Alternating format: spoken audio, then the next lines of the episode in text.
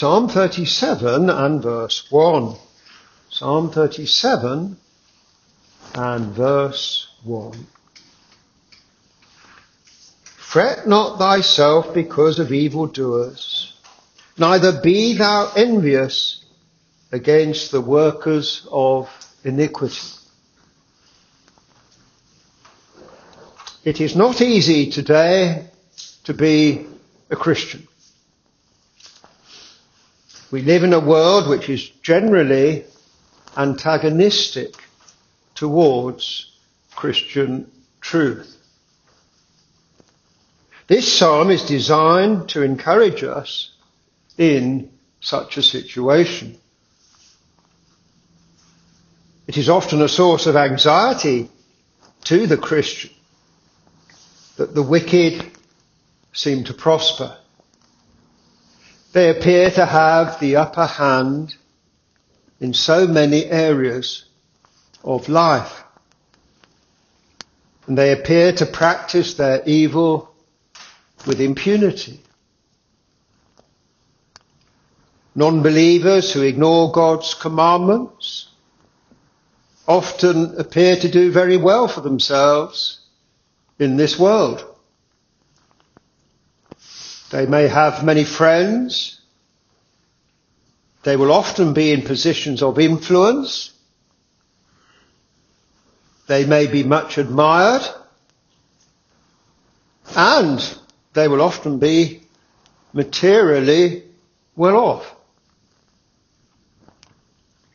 The Christian can easily become distressed and perplexed by the apparent triumph of unbelief all around him. And especially as he sees governments and the media and the educational system promoting sin and a God rejecting worldview. There is a temptation to despair as society becomes ever more immersed in spiritual darkness. And there is a temptation for us to just retreat into our churches and to adopt the attitude, well, let the world get on with it. We'll just quietly worship God in this corner. But if we took that attitude, we would not be performing the function which we are called to of being salt and light in an impure and a dark world. We are told here not to fret because of evildoers. Not to fret because of all the unbelief around us. And so this psalm is dealing with this issue of why do the ungodly prosper? Why do they have so much influence. This issue is also dealt with in Psalm 73. We read there in verse 3 of that psalm, Psalm 73 verse 3, I was envious at the foolish when I saw the prosperity of the wicked. For there are no bands in their dash but their strength is firm. They are not in trouble as other men. Neither are they plagued like other men. Verse 12. Behold, these are the ungodly who prosper in the world. They increase in riches. So the psalmist there is perplexed at the success prosperity and pride of the ungodly. Why are they allowed to do so well and be so influential? He asks, whilst I am so afflicted. Now, if we look at our society today, the defiance of God is brazen and mainstream. The perpetual promotion, for example, of the LGBT agenda by government departments and by big business. You cannot walk into a supermarket without seeing that God rejecting agenda promoted.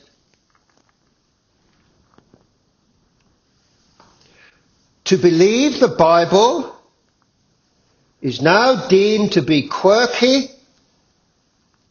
or else fanatical. People scoff and ignore God's commandments with a positive glee, thinking that they are more sophisticated by doing so. Biblical Christianity is freely dismissed as a relic of the past, even in many churches. It is actually fashionable not to be a Christian. I actually remember talking to someone outside the door of the church here about a, a personal trading matter we were involved in. And he said to me, I can't believe I'm standing in front of a church talking to a minister. This is not what cool people do nowadays.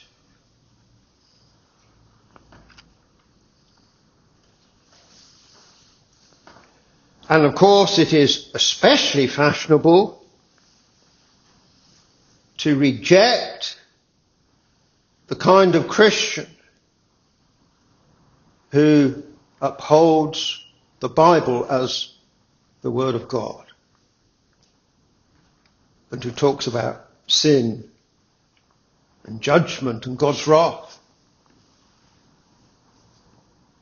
These are fundamentalists. It's strange how tolerant society is of fundamentalism when it is applied to another certain religion. But if Christians try and be fundamental, going back to their core teachings, that's extremism. The very term preaching has become a dirty word. Why are you preaching at me?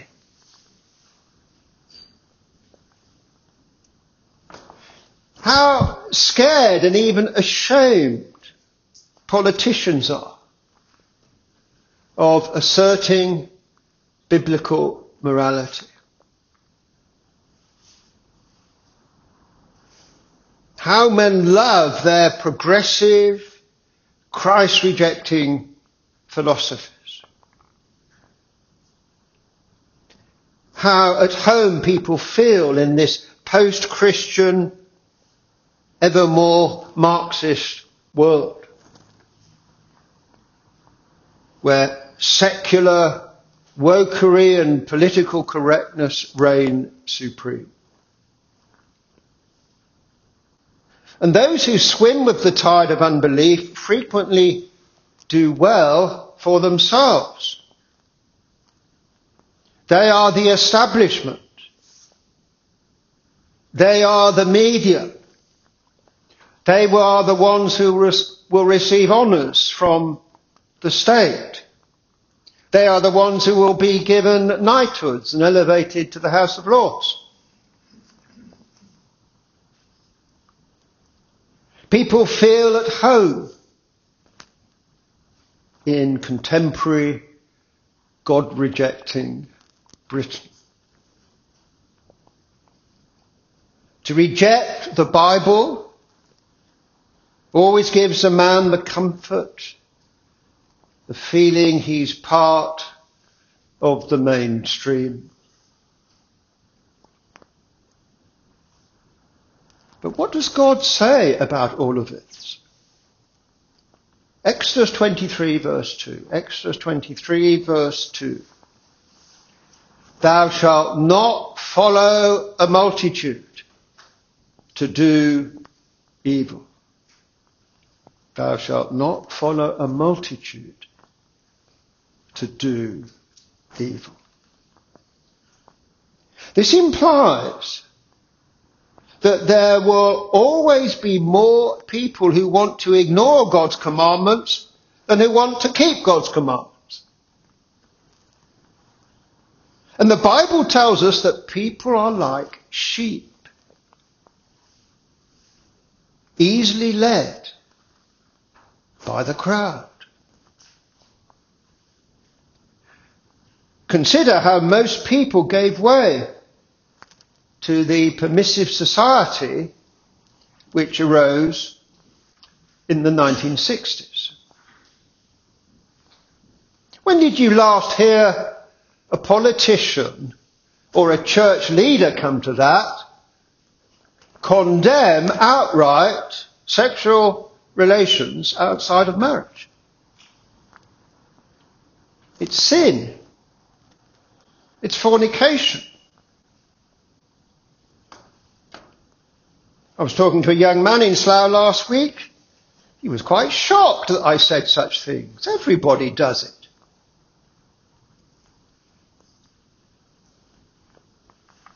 It seems that people's outlook on life is simply determined by what most others are doing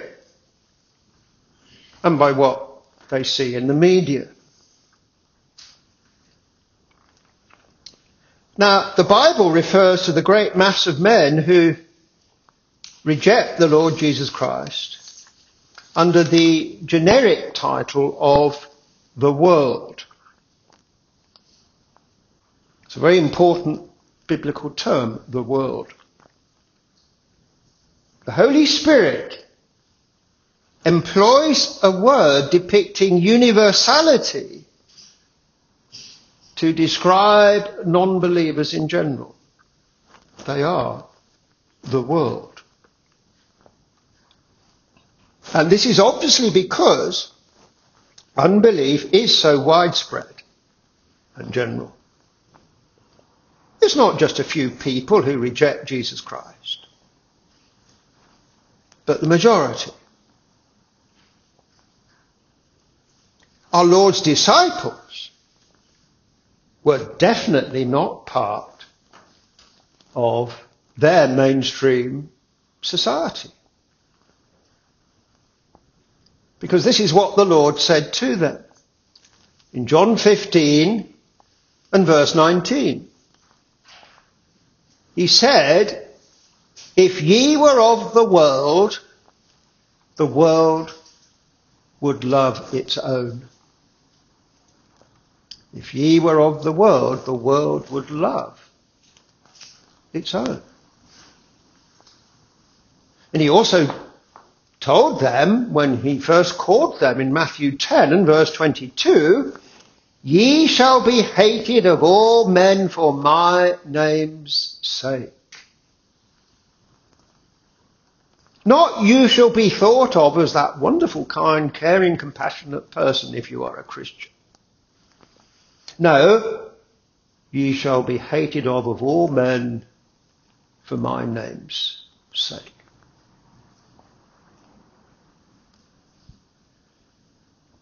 Our Lord described the call of the Christian gospel like this in Matthew 7 and verse 13.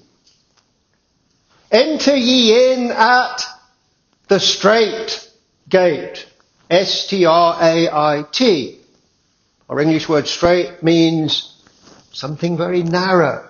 The Straits of Gibraltar. Narrow stretch of water. Enter ye in at the strait gate. For wide is the gate and broad is the way that leadeth to destruction. And many there be which go in thereat. Because strait is the gate, and narrow is the way which leadeth unto life, and few there be that find it.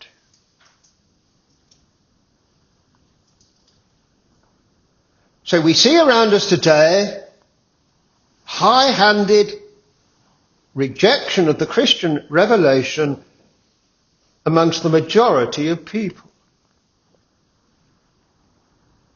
We see an almost universal disregard for biblical truth. And so it is easy for the true Christian to become despondent. But the psalmist says here, Fret not thyself because of evil doers, neither be thou envious against the workers of iniquity. Despite this universality of unbelief, there is no need for us to be despairing and dejected. So David is saying here, do not be overcome by distress at the apparent triumph of the ungodly. It is not a real triumph. Do not forget that God still governs his world and still reigns supreme. Remember that he in his providence permits men to sin and to reject him. He providentially allows the wicked to prosper for a time. This is actually an aspect of his grace and mercy because he is long suffering with sinful men, he could just immediately destroy them. So when the atheist says, why does God allow all the suffering in the world? Why does God allow men to be so evil to one another? Because he's merciful. He's not destroying them straight away. That's what they deserve. And he's not destroyed you straight away, although you deserve it. So, there are seasons when men appear to get away with all their sin. Now, another factor that we must remember is that those whom God permits to lead lives characterized by rejection of Him are also in His providence ripening themselves for judgment. And this judgment will come mercilessly down upon the wicked in God's perfect timing. So God's purposes are still being fulfilled even when the wicked appear to prosper. Now, God has made men to be rational creatures, moral agents. This is what distinguishes us from the animal world. We have a moral responsibility for our actions. We are not evolved animals. we are able to think through issues and make moral choices. You know, the, the lion in the open field does not think, is it morally right for me to kill that gazelle over there? If he's hungry, he kills it. But man is different.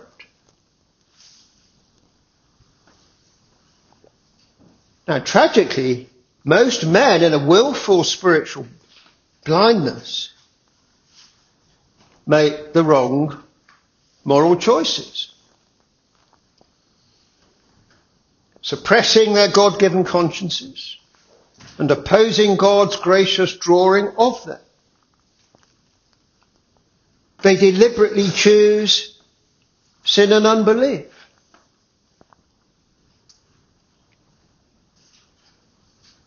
Most modern people today in our society, for example, as we have stated, reject God's holy law regarding sexual relations outside of marriage. So this is a deliberate abusing of the moral responsibility given to each one. It's also a deliberate resisting of the Holy Spirit's work. Because God is not willing that any should perish, but that all should come to repentance. However, those who just carry on ignoring God because they're looking at what most people around them are doing are actually storing up an inevitable judgment for themselves. Verse 2 For they shall soon be cut down like the grass and wither as the green herb. And so the wicked will meet what they deserve. They will receive a just recompense. And the righteous will be vindicated as the scoffing unbelievers are brought down and humiliated in God's perfect timing. Now, in the land where this psalm was written, plants do not stay green for very long. The climatic conditions cause them quickly to wither. Their time of flourishing is very short-lived. And so it is with the ungodly. They have their little day, but they shall soon wither up under the heat of God's anger. They are in fact merely ripening themselves for an eternal hell.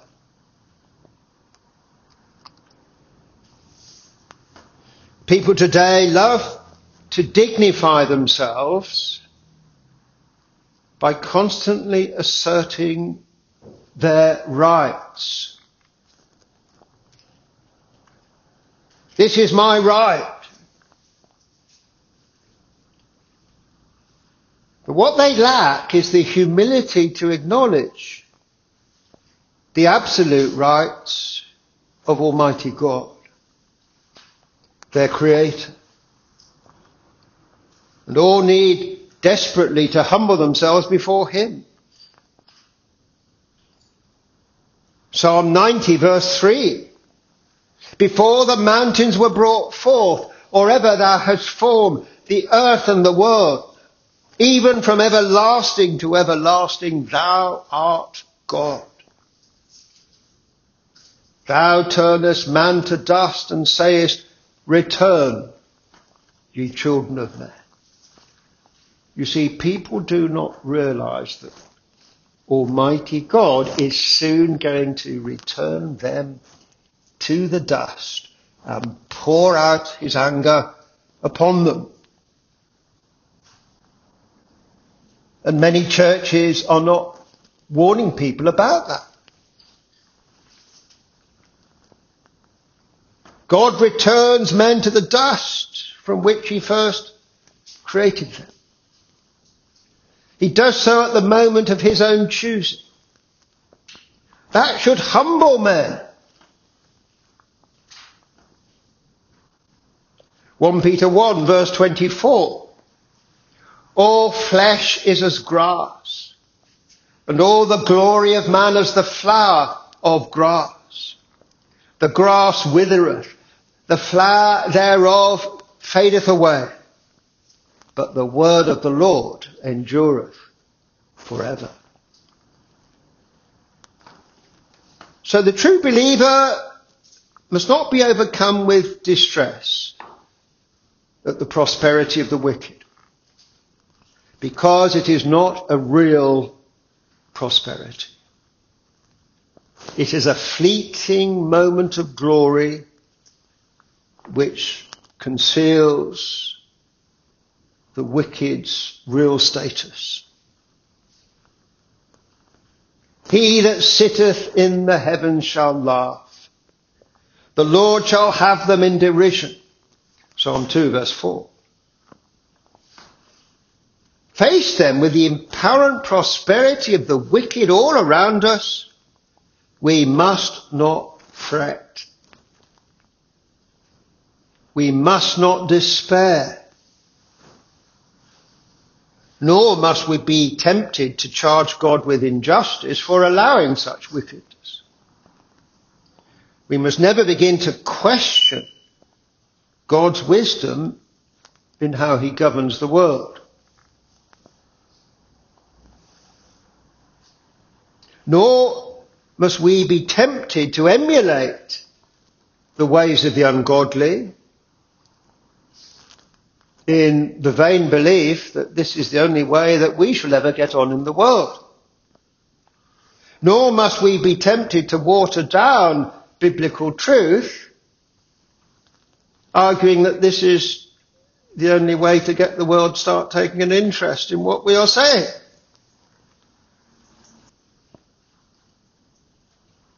We must not be overcome by discontentment at our own personal difficult circumstances. And at various times, we have to go through awful trials. No, we need God's help through those trials. We need the help of our fellow believers. But we must not be overcome by the trials and have a resentment that the ungodly are doing so well. We attend to our own responsibilities. God declares, yes, the wicked appear to prosper for a while. But you, for your part, believer, must remain obedient and trusting me. That's what God is saying. And so we read in verse 3 here. Trust in the Lord and do good. Do not envy the apparent success of the ungodly, nor be tempted to emulate their methods. You, for your part, just keep on serving God pursuing holiness. The wicked's prosperity is fleeting and illusory. God is going to deal with them in his perfect timing. They will not get away with a single thing. I am governing the world, says the Lord. Your responsibility, as you see this world where wickedness triumphs, is to remain holy and faithful. Do not be tempted to resort to the world's methods in retaliation against them. Never return evil for evil. Do your work as a faithful believer. God will do his work as the righteous judge. Trust in the Lord and do good so shalt thou dwell in the land. Verse 3. The Israelites were often afflicted by enemies attacking them. But God has promised them safe possession of the promised land. If only they remain obedient. And so he says, do good Remain faithful. So shalt thou dwell in the land.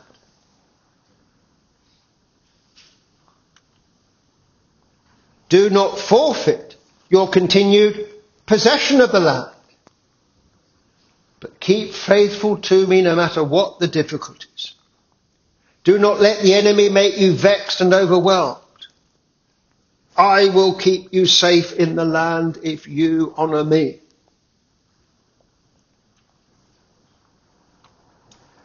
Now in this verse 3, the verb form for dwell in the original Hebrew is actually a command, an imperative. Dwell in the land by doing this. However, in Hebrew, the imperative is sometimes used for the future, which is why our translators have rendered this, so shalt thou dwell in the land. God is saying it is imperative that you continue to dwell in the land. It is imperative that you retain secure occupation of the promised land by being obedient. Because if you are not obedient, you will lose the land. And the Lord likewise says to true believers today, in their distress at what is happening in the world, keep faithful. Do good. Remain obedient. And you will carry on as a citizen in my kingdom. You have safe possession of the kingdom. But you must stay faithful. You must not compromise with the world. Do not succumb to the world's pressure. Do not compromise with their standards. The kingdom is yours. They cannot take it from you. But you, for your part, must trust in the Lord and do good. You must carry on proclaiming biblical truth to a lost society which does not want to hear that truth. Trust in the Lord and do good, so shalt thou dwell in the land, and verily thou shalt be fed. Faithful believers will be spiritually fed. They will be sustained by the Lord. The word verily refers to the faithfulness of God. Verily thou shalt be fed. You can be sure that God will be faithful. The wicked are prospering. But your task is to trust in the Lord, do good, and remain obedient. No one wants to hear the Christian gospel anymore. They're all far too sophisticated. But your task is to go and preach it. Not to scurry away into a corner and just sing some Christian songs.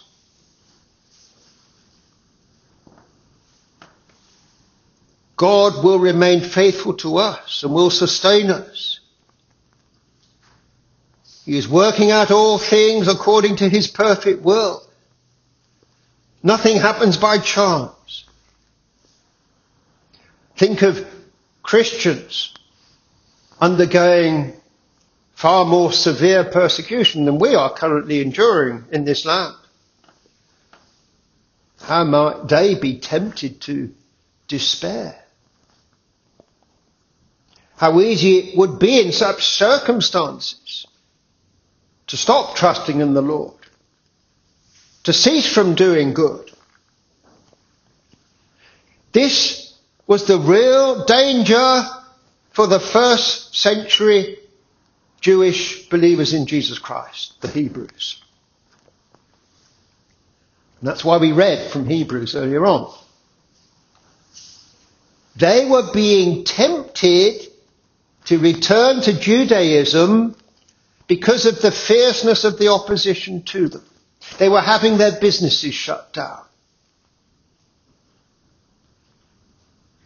They were losing their earthly possessions. So great was the opposition to them as Christians. And so they have to be told, Hebrews 10 verse 23. Let us hold fast the profession of our faith without wavering, for he is faithful that promised. And let us consider one another to provoke unto love and to good works, not forsaking the assembling of ourselves together as the manner of some is.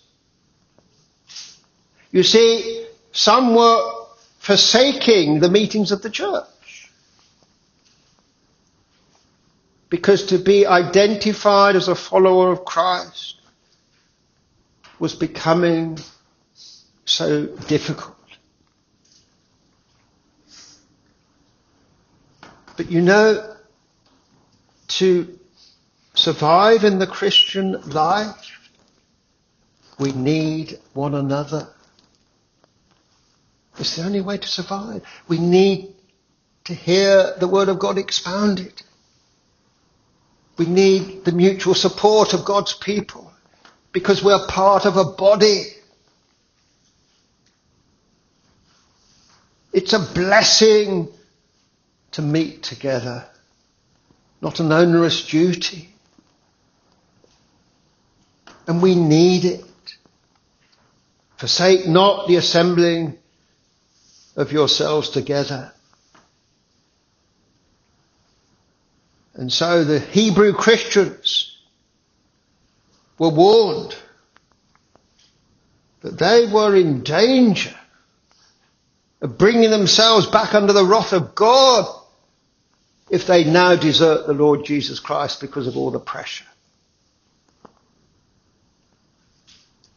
And so the message for them and the message for this psalm is the same. Trust in the Lord, do good, and remain in the fellowship of God's true people no matter what the difficulties. We live in a hostile world, but God says, do not despair. Do not be overcome by the wicked's great numbers. They will soon be cut down like the grass. Their prosperity is fleeting. Our responsibility is to remain faithful even in the midst of persecutions and even in the midst of many personal trials. Trust in the Lord. Keep obedient and you will dwell in the land. You will remain as worthy citizens of the kingdom of God. Lord, help each one of us to remain faithful as we live in this Christ rejecting world. Amen.